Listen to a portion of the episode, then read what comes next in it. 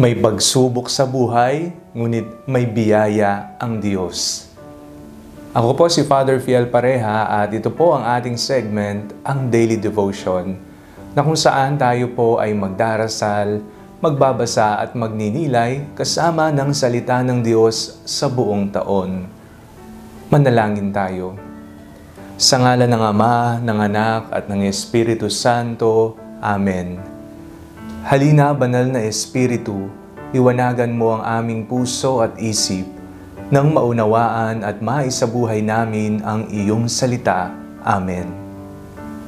Our Bible passage for today is from the Gospel of St. Luke chapter 9, verses 57 to 62, and I read it for you. As they were going along the road, someone said to him, I will follow you wherever you go. And Jesus said to him, Foxes have holes and birds of the air have nests, but the Son of Man has nowhere to lay his head. To another he said, Follow me.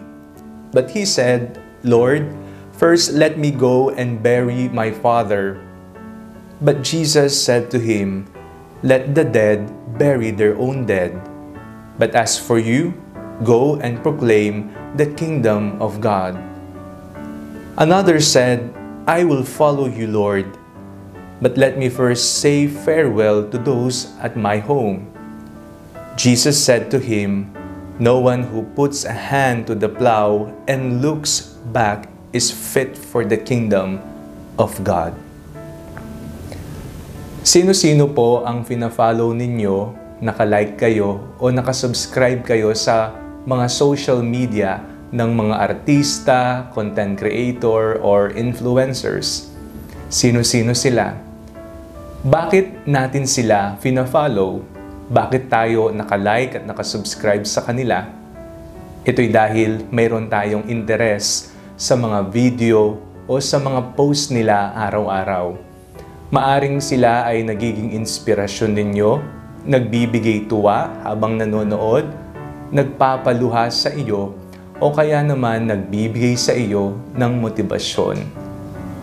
Ano man ang dahilan kung bakit mo sila finalo or nilike or sinubscribe sa kanilang social media, isa ang matingkad, mayroon kang interes.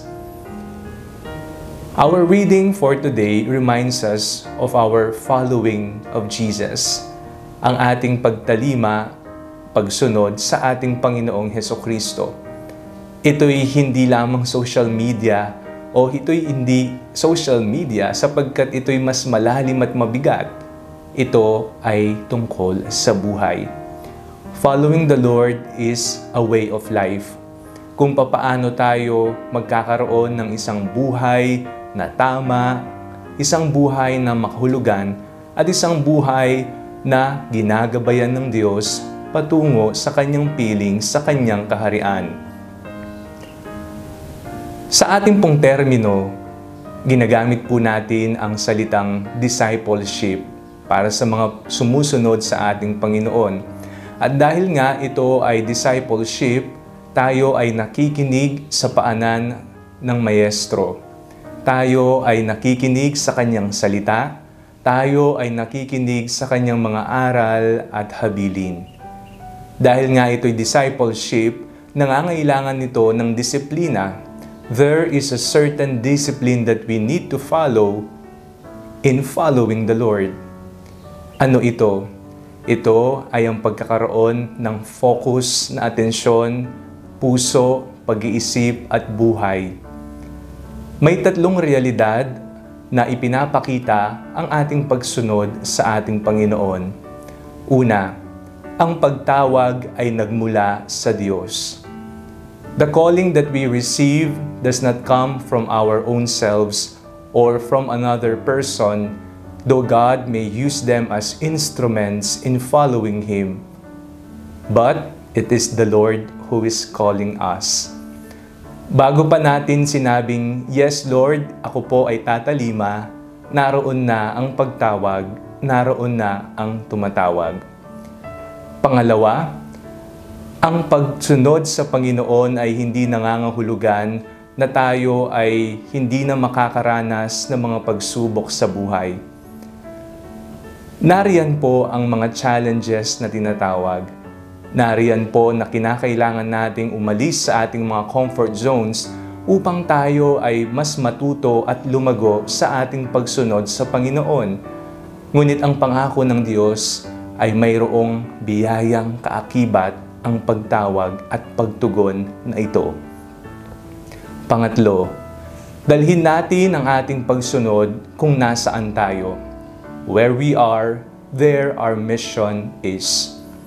Kung ikaw ay isang magulang, dalhin mo si Kristo kung papaano mo papalakihin ang iyong mga anak sa mga desisyong inyong gagawin. Kung ikaw ay nag-aaral, isipin mo paano kaya kung si Jesus ang nag-aaral dito. Siya ba ay mandadaya? Siya ba ay magsisipag? Kung ikaw naman ay nagtatrabaho, papaano kaya magtrabaho ang ating Panginoong Kristo?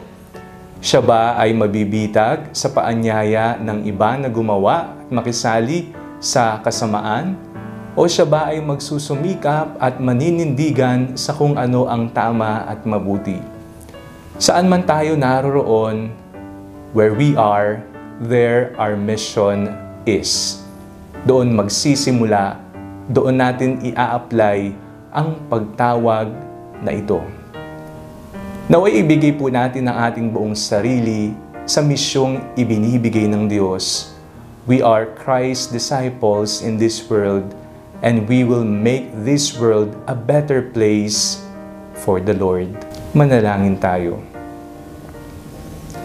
Panginoon, maraming salamat po sa lahat ng pagpapalang inyong ibinibigay. Patuloy po ninyo kaming tinatawagan upang makibahagi sa banal na misyon upang kami ay inyong isugo sa mundong ito upang ipangaral ang iyong salita, kabutihan, pagmamahal. Panginoon, bigyan niyo po kami ng lakas ng loob upang ito'y matupdan namin. Sa ngalan ni Jesus na aming Panginoon, Amen. Sa ngalan ng Ama, ng Anak, at ng Espiritu Santo, Amen. Huwag po ninyong kalimutang i-like ang video nito, mag-comment po kayo sa comment section and share it with your family and friends. God bless you po.